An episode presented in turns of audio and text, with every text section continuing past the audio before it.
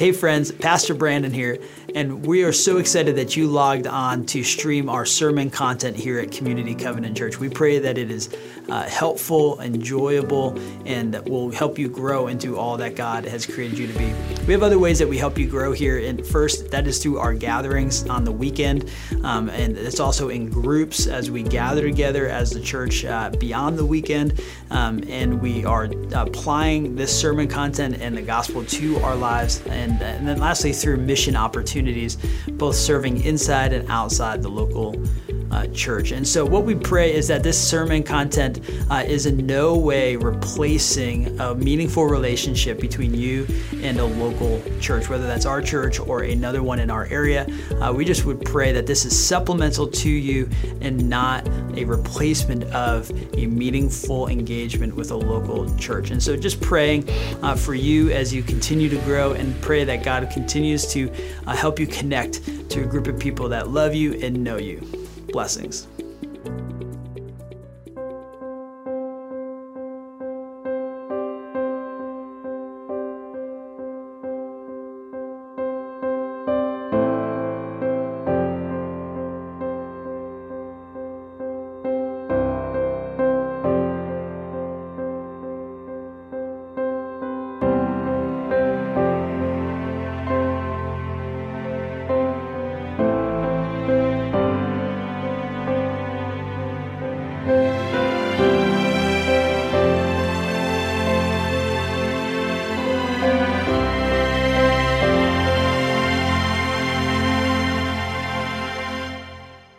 Well, hey, we are in a week of, we're in week number 2 of a series called Only God, where we're going through some of the major pieces of vision for our church. We're going to enter into a new season as a church at the beginning of the year, just kind of a brand new vision of next 3 to 5 years. What is the core of Community Covenant? What are we going to rally around? What are we going to spend most of our time on, spend most of our resources on?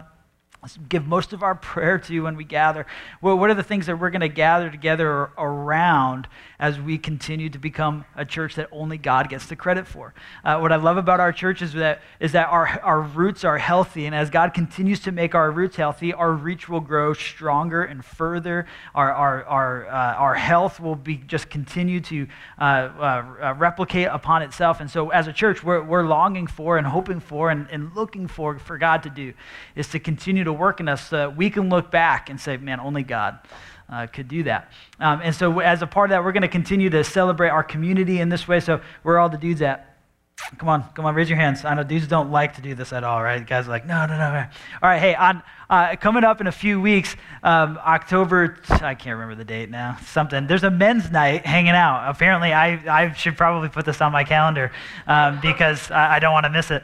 But October 12th, there's a men's night out. And so what we're doing is we're gathering together to hang out as a church. And so I want all the guys, I'm looking at all of you here. I'm going to make sure, I'm going to go to your house and pick you up, and I'm going to get you there. Now, it's awkward, I know. For some of you that are new, you're like, oh, is he really going to do that right now? I don't know. But no, we're going to hang out today. So we're going to celebrate community. There's going to be a women's night out in a couple months as well. You'll hear more about that. But ultimately, we want to do is see God continue to work in the life of our church. And God has been doing that. He has done that in the past. He's doing that now. And we look forward to seeing that in a new season. And so you want to see that also in Celebration Sunday coming up. You saw the little thing on your seat. Invite someone out to that. But as a part of this whole process of kicking off this vision, we said we wanted to have a new representation about this vision that we were going to have and what we were going to spend our attention on over the next few years. And so on the 21st, you're going to get to see that. So you want to hang out, you want to come hang out with us in October, and there's going to be a T-shirt giveaway, which is totally cool. I don't know if you like T-shirts. I like T-shirts, obviously. I'm wearing one right now. But there'll be a T-shirt giveaway. It'll be a lot of fun as we celebrate a new season together. You tracking? We good? All right, hey, grab your Bibles. The 4 of you that clapped, that's it. Grab your Bibles. We're going to be in Luke chapter 19 together today, and we're going to talk about the first way, the first vision, or the first bucket, the first avenue that we're going to see God move and pray and plead that God would work in the midst of the life of our church, and we're going to hang out in Luke 19 in order to do that. You know, one of the first ways that we're going to be able to look back and we believe this is look back and say only God worked, is if we see people become followers of Jesus Christ.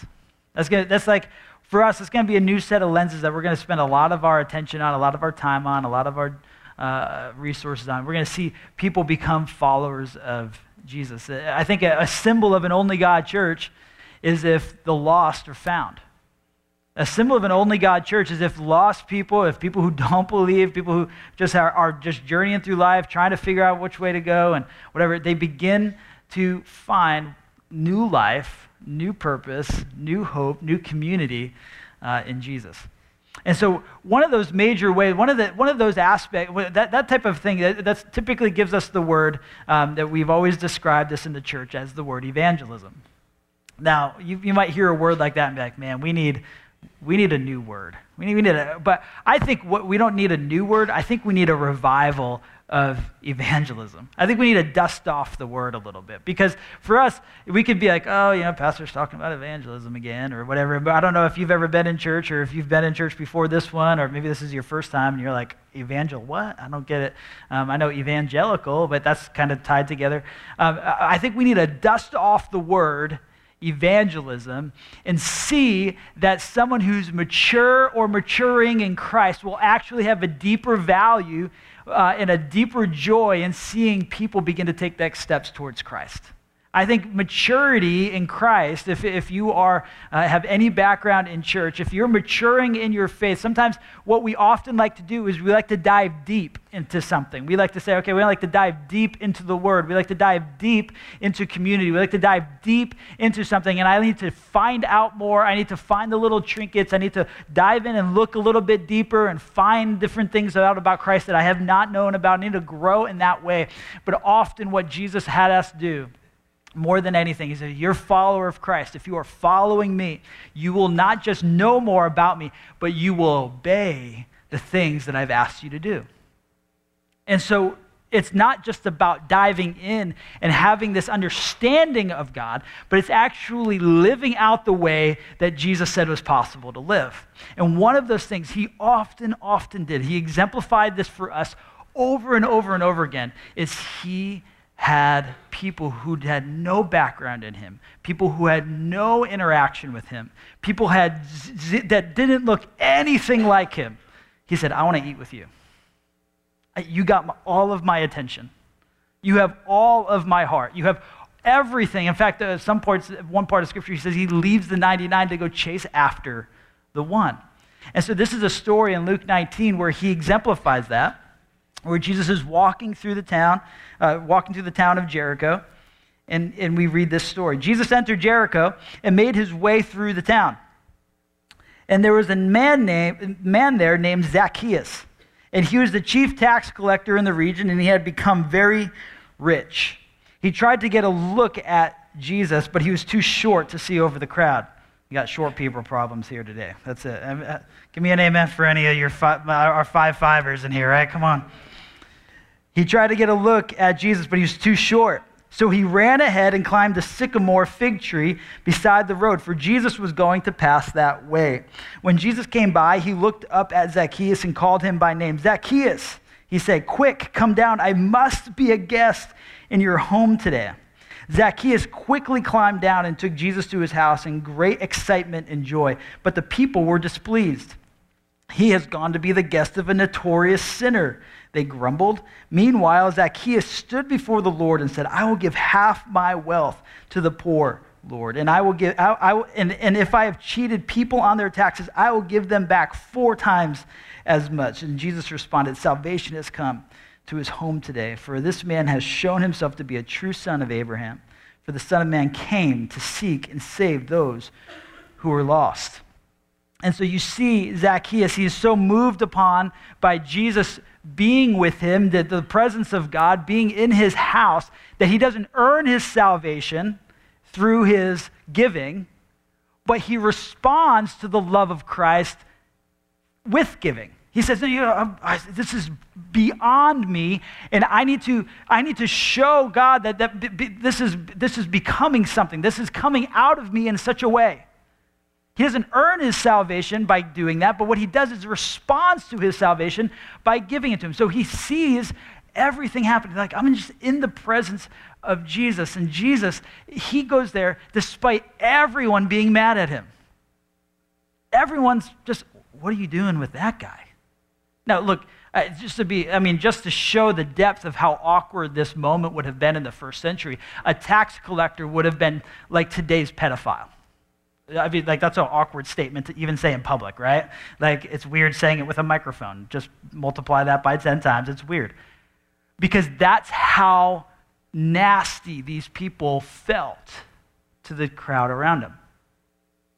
And what Jesus said is, I must eat at your house. Oh my word. I must eat at your house. Why? Because he wants even the worst of sinners.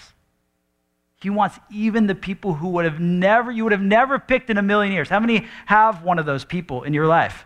You're like, if that guy gets saved, Jesus is real, right? Anyone got one? Anyone got one? You're like, if that guy's taking a step, I know. If that cubicle guy, how many take a different trip to the bathroom at work sometimes, right? Because you're like, if that guy can meet Jesus, then that guy is Jesus is real. He's for real. Because at the end of the day, I think what Jesus wants more than anything is he loves seeing people who just have no clue who he is meet him. He does. And we see it all the way throughout the New Testament. We're going to walk through some passages in a second where we begin to see that. But I think deeply for us as a church, if we want to be an only God church, we've got to be an only God church that sees this happen in a new way. Now, we'll be like, well, what about serving and what about all this? We're going to get to that in a couple weeks, right? And we're going to, I think, balance this in the DNA of our church in a really healthy way. I'm really looking forward to it. But today we're just going to focus on what it's like to see new followers of Christ take steps towards him. And it's our friends and it's our family, it's the people that we're around, it's all this stuff. But I deeply want you to understand that this was a central theme for Jesus. Like this was a major part of everything. In fact, it was the reason he came. And there's all sorts of things as a part of that's a part of his message, a part of his preaching. But this, at the end of the day, he wanted people to take the step to move from unbelief to belief in him. And so we're going to move through a few passages. The first one is Matthew chapter 4, right after Jesus' baptism. He says Matthew says, from that time, Jesus began to preach saying, repent, for the kingdom of heaven is at hand. So his message is that there's this new kingdom, and he's inviting you to be a part of this whole new way of life, that you can be a part of this world right now and have actual depth and meaning and joy and love and peace in a part of a way that you've never understood before, but in fact, it's what you were originally created to be a part of. And he says, I want you to be a part of that. So turn from the way that you're doing, turn from the way of life that you're living right now and live the way that I created you to live. He goes on into Matthew chapter 9. He says, when Jesus heard this, there was a bunch of religious folks that were just challenging him in a major way. He says, when Jesus heard this, he said, healthy people don't need a doctor. Sick people do. Then he added, now go and learn the meaning of this scripture. I want you to show mercy, not offer sacrifices. That's the worst sermon I've ever heard. I want you to, what do you, like really, for I have come to call not those who think they are righteous, but those who know they are sinners. I want that to be the heartbeat, one of the heartbeats of our church. That when we gather together, we're just praying and pleading that God would begin to take steps in the hearts of our family and friends and that he would use our life to do it. Yeah, guys, listen, this is Jesus teaching us. I want you to show mercy. How often do we say, man, I just got to do more. I got to sacrifice more. I just got to show my worship more. I got to pray more. I got to do all that stuff. He says, no, stop. I want you to show mercy to people. And I have come not to call people who think they're righteous, but those who know that they're sinners. See, today I think there's some of us, and if I have your story, I've gone through this in my life, where I know I'm righteous. And man, that's such a dangerous position to be in. I know I'm righteous. But sometimes it's not the security of your salvation that we have to wonder about, but it's our positioning before Christ. That we think, man, we're good. We don't need to move. We don't need to change. We don't need to become any. He says, no. I have not called those people. I'm with people who know they're sinners. And so we don't need a doctor. We don't need the doctor. The sick people do.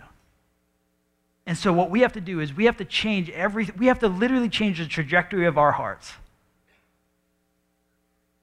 and start to see people take next steps towards Christ. Are we tracking together this morning? We see it continue in Matthew 28, man, and Jesus is getting ready to leave. And he goes, Jesus came and told the disciples, I've been given all authority in heaven and on earth, therefore go and make disciples of all the nations, baptizing them in the name of the Father and the Son and the Holy Spirit. Teach these new disciples to obey all the commands. Who are we teaching? New disciples. Man, he wants this to happen. He wants new disciples to be taught. He wants new disciples to be taught. He wants us to go. Now I don't know if you were like me growing up. Man, when I was growing up, you heard Matthew 28 and you thought, man, I got to go to China. Anyone been there? Like, oh, I don't want to sleep on a dirt floor, God. I like my bed. I like the United States, right? And it's just a misinterpretation of this chapter. In fact, this understanding of go, therefore go, he's saying actually as you do life, as you go throughout your day, have a perspective that God wants to be there in that midst, that God is actually with you even there, and he might have a little moment for someone who needs him through you. As you go throughout your day, make disciples. As you go throughout your day, understand that all authority has been given to Jesus. And so he continues, look at Mark chapter 9, I believe, Mark chapter 8. He says, then calling the crowd to join his disciples, he said, if any of you wants to be my follower, you must give up your own way. Challenging, right? Take up your cross and follow me. If you try to hang on to your life, you will lose it. But if you give up your life for my sake, for the sake of the good news, you will save it. And what do you benefit if you gain the whole world but lose your own soul? Is anything worth more than your soul? You say, man, if you got to... This is maturity in Christ. See, a lot of times we think maturity we complicate it. We overcomplicate it. And sometimes maturity can be the simplest thing. Sometimes like what Matthew chapter 9 was saying is, man, sometimes we have to close our Bibles, get up from our devotions, and actually go show the mercy of God to somebody in our life. Blasphemy, right? Isn't that an amazing thing that Jesus just changes this trajectory. That sometimes we think that we might be the most spiritual people in our culture, or in our family, or in our area. And he's saying, man, when was the last time you did something I've asked you to do? And that's challenging. It's challenging when you find yourself in the midst of people. What crowds do you find yourself around? We're going to get through that in a little bit. But you see Mark chapter 8 just teaching us this. He said, what will it benefit if you gain the whole world but lose your own soul? We can ultimately lay the pathway for many people. We can serve people as much as we can. But he ultimately says, if you could gain the whole world, you could be the richest, most Zacchaeus person in the world. But you've lost your soul. And so this is the heart that Jesus is carrying around all throughout his life, all throughout his ministry on earth, from the moment he's baptized all the way through. He's carrying this one heartbeat of saying, you got to live in my kingdom. You have no clue how awesome it is living the way that you were created to live. You have no clue how awesome it is to live when you're not your own Lord. Like, we think that we have it all put together. We think that we're holding it all together, but we're one big anxious mess, aren't we? Like, and that's really what coming to church is all about. I'm messed up. I love when people say, like, oh, it's just a crutch. Yep. Yes, it is. You know why? Because my legs are broken, man. Like, I need Jesus more than anyone, I feel like. And that's the message of a kingdom that's centered on Christ. That's the message of a church that's an only God church, man. We need Jesus. And at the end of the day, we all need him. And you just have no clue what it's like to live life with Jesus at the center and how awesome it is. Man, we're all still jacked up, aren't we? I mean, everyone, we're not posting stuff that we should be on social media all the time. We're just posting our, like the good food that we eat every 6 weeks. No one's posting the macaroni and cheese out of the Kraft box that we ate last night, right? Why? Because we want people to know things about us a certain way. But we all got backpacks, and we all need Jesus. And at the end of the day, we are following after a rabbi that at the core of who he was, the center of who he was, cared about people meeting him. So the question is, how do I do this, right? I've not met many people who follow Jesus be like, I know I need to talk to people about Jesus, I get it. But it's kind of awkward, right? Like, I don't feel like going from door to door in a blue suit, you know, and I'm just kidding. That's not funny. I don't feel like going into a restaurant and just talking to someone. I was having lunch with Jerry, one of our elders. We're like, we don't go up to a table full of strangers and start laying down tracts. I mean, there was a time when we would do that, but how do we do this in a way where it doesn't feel like we're like completely out of, like completely crazy, completely weird, but still hold on to some of our normalcy, right? But at the same time, still just understand that Jesus is the center of who we are, and we need to tell people about that. And it's actually one of his major statements to you and one of his major statements to us as a church, as people, is to go and make some disciples. And so how do we do that? And there's a friend of mine that wrote a book called This Invitational Life, and he just has this phrase. I love the phrase. He says, you got to live an invitational life. An invitational life is an incredible picture of a group of people or a person that just has an overwhelmingly generous lifestyle. I love having lunch with this guy because at the end of the day, he sees waiters, he sees people that open doors, he sees people in a way that I've never seen someone look at someone before. There's just an overwhelmingly positive generosity that overflows from his heart. I mean, he just deeply believes that if we live an invitational life, that we'll see people take a step towards Christ.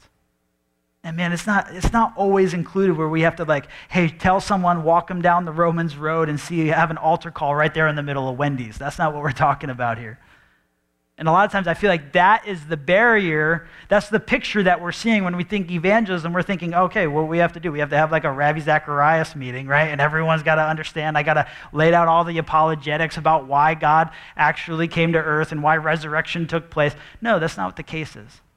I think what Jesus is often teaching us, he's saying, as you go and you live an invitational life, you'll see people begin to take next steps towards a God who's at the core of who you are.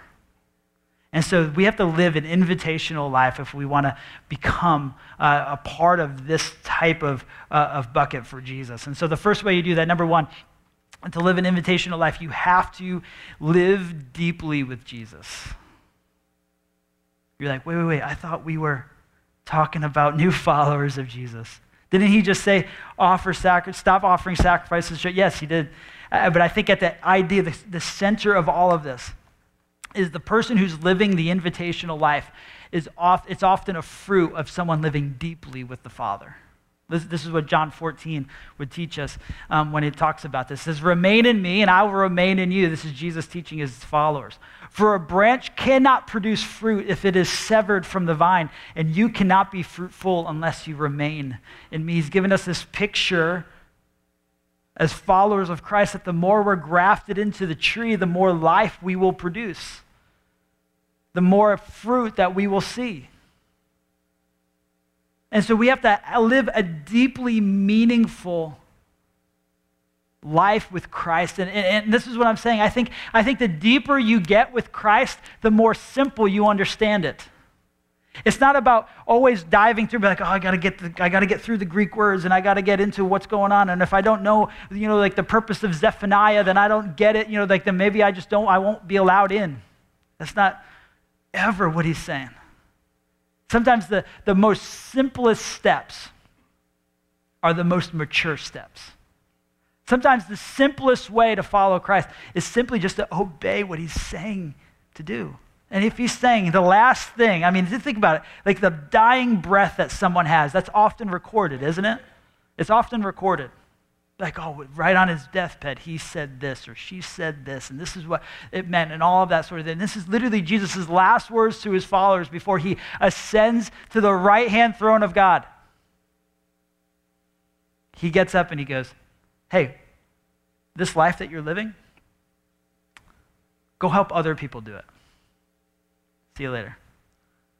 And you're like, no, wait. Hold on a second. He says, no, I want you to do that. I want you to make new disciples. And so this moment, if you remain in me, the deeper you are with Christ, the more fruit that you will see. Not the more knowledge that you'll get. You'll get more knowledge. You know how you can get more knowledge? Google. Find anything out, man. Find anything out. You want more knowledge about some engagement? You want to find out what the purpose? You want to lay an outline of every book of the Bible? Google that sucker, man. You got it. You want to see Jesus change lives? Obey him. Do something with what you're learning, and you'll see this new thing take place. And so you want to live an invitational life, you got to live deeply with Christ. The more and more you know him, the more and more you share his heart, the more and more your heart for people will grow. The more and more your heart for someone who needs to look more like Jesus, that needs to take a step towards Christ, it will grow, because that's exactly what Jesus came to do. All right, so you got to live deeply with Jesus. Number two, you have to show up with expectancy. You have to show up with expectancy. If you want to live an invitational life, every moment is brimming with redemptive potential. Everywhere you go, you're bringing the presence of God with you. You understand, you're recognizing that the mission of God is present within the room that you're in, no matter where you are. You have to show up with this idea that, like, hey, something's gonna happen here. like something's gonna happen. Sometimes when we go to events with the family, I get so excited for something, I'm like walking 15 steps ahead. And Connie will be like, hey, family's back here. Sorry, the microphone. Family's back here. Wait. And I'm like, come on, guys. There's this expectancy to a follower of Jesus. So you want to be an only God church, we got to have this expectancy that God can still change lives. You have to be able to say, God changed my life. And the deeper I live with Christ, the more and more I appreciate and see the joy and the gratitude of all that he's done in me, the more and more I'm going to see the fruit that he's talked about. I got to show up with this expectancy. That means, man, when I'm sitting in a cafe shop on Mondays working on my teaching, I'm saying, okay, God, what are you doing? What are you doing here? And it's often been a moment of conviction for me, because I'm like, I just need to get this teaching done. And I'm like, I'm studying Luke 19. I'm studying Luke 19 about a Savior that's moving through a town that needs him. About Zacchaeus in a tree. And I'm like, oh God, you're so good. You're good, so good. And I'm sitting around people that might not know him. How convicting that can be. And some of you have that story. Some of you have that moment. Some of you have this same type of a fruit where you're like, I'm somewhere all the time and I've never had this set of eyes on. That God might want me to encourage someone, to send someone an invite, to do something new in someone's life. I just need these eyes of showing up with expectancy that God actually wants to do something here. Showing up with expectancy is this deep belief that the more and more you live deeply with Jesus, the more and more you'll deeply believe that everyone's better off with Jesus at the center. And so the more and more you'll say, hey, okay, God, who's the one in here? Who's the one? Or it's like the moment where you're awkwardly eavesdropping and you're like, should I say something? I'm not sure. Or it's just someone that you notice in a new way. It's that reaching out in a completely different way. But it's deeply believing that you are where you are because Christ needs you there. Show up with expectancy, no matter where you are. Show up with expectancy. What I love about Jesus is that he incarnated into the world. And what that means, John chapter 1 means that he incarnated. He didn't see heaven as a place that he wanted to stay if there were people that needed him. Isn't that mind-blowing? Philippians chapter 2 talks about a God that leaves heaven so that he can be with people. And so he shows up in places where nothing is like him, where everything is broken, where resurrection needs to happen.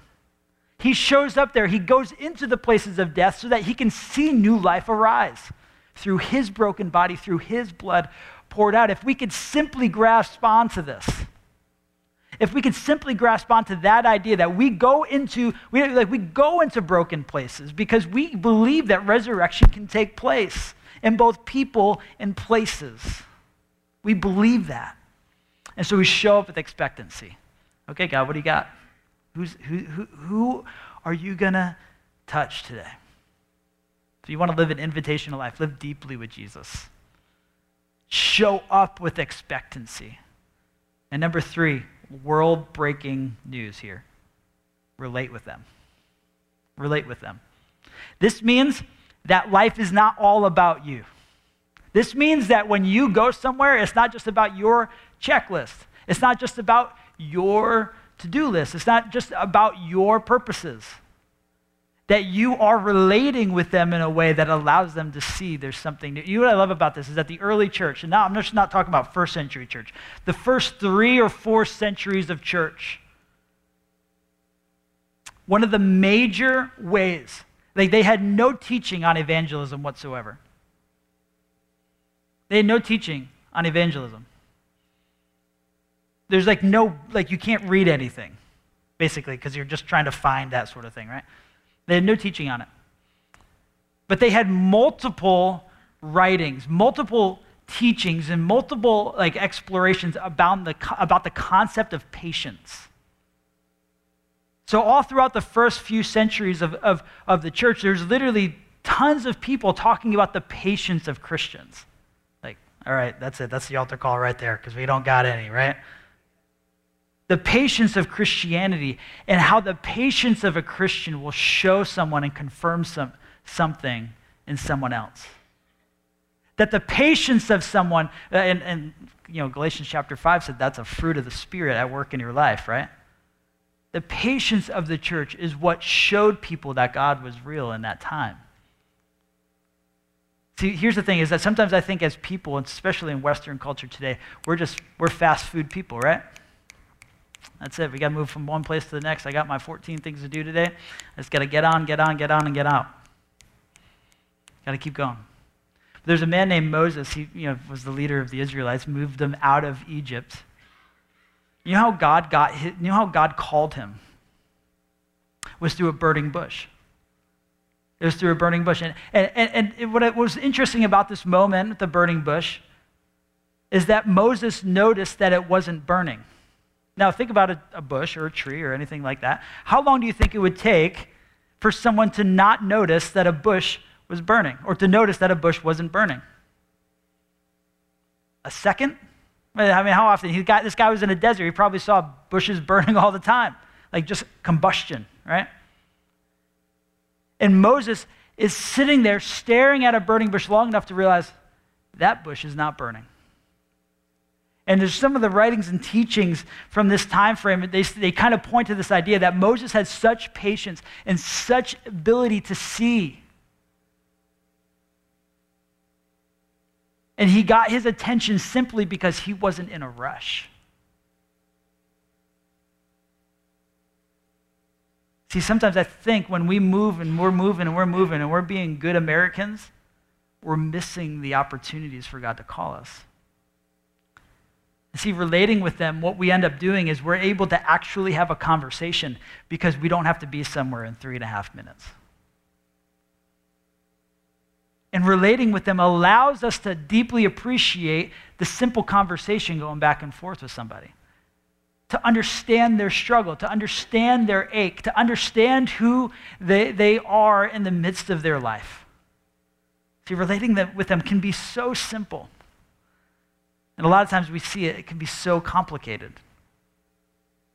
And if you could look up and live an invitational life, if you're like me, I have to work on my resting face sometimes. Do you guys know what this means? All right, your resting face? The culture has a more colorful language for it. But there's a moment there where you have this colorful, this resting face. Sometimes my resting face is saying, leave me alone, right? Resting face is saying, leave me alone. I have to work on it. I have to live and I have to literally worry about the way that my face is resting sometimes because everyone's like, that guy, don't talk to him. But for me, I so badly sometimes just want to relate with somebody that I really want to just see who they are. That means don't let your waiter or your waitress leave all the time and say, hey, how are you doing? How's your day going? It's awkward, I know, it's weird. Hey, we're about to pray. Can we pray for anything for you? And so we relate with them in a new way, understand their ache. It also means go to the same place sometimes. You know, sometimes we like to find new places. Go to the same place.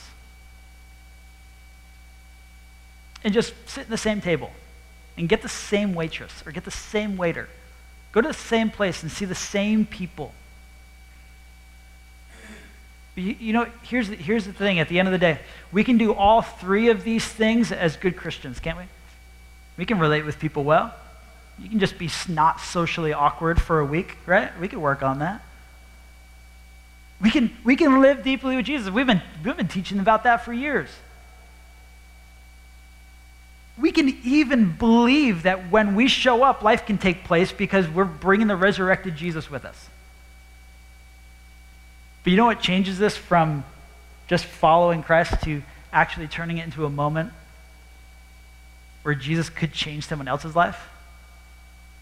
Number 4, risk the ask. Risk the ask. Do you want to take a practice this week? You want to practice this week? You want to practice your Christianity in like the deepest way that you'll ever be able to do it? Believe in this stuff enough to invite someone to come with you next week. Believe that Jesus can change someone else's life the same way he can change your life. Believe in that enough to actually talk about it and invite someone with you. Now, here's the thing. A lot of times the barrier is this. I don't know enough to talk to someone. And here's the thing. No one has ever been argued. Well, maybe that's not accurate. That's a little bit of broad generalization. But not many people get argued into the kingdom of heaven. You are asked to be God's lawyer.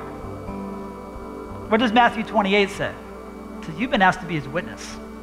And if you're living deeply with Jesus, if you're relating well with them, not being just tamper down the social awkwardness for a little bit, enough to say hi to somebody. If you got all that moving and all that working, and maybe the patience of God is working in your life in a way, you won't have to talk about are we just the body, mind, soul, or what's going on? God didn't say, hey, you know what, you need to argue everyone into the kingdom for my sake. Go stand on a soapbox and just go tell everyone how awful they are. That's not what he said. He said, man, I just want you to tell people how much I love them, and I want you to show them with your life. But at some point, I want you to risk the ask.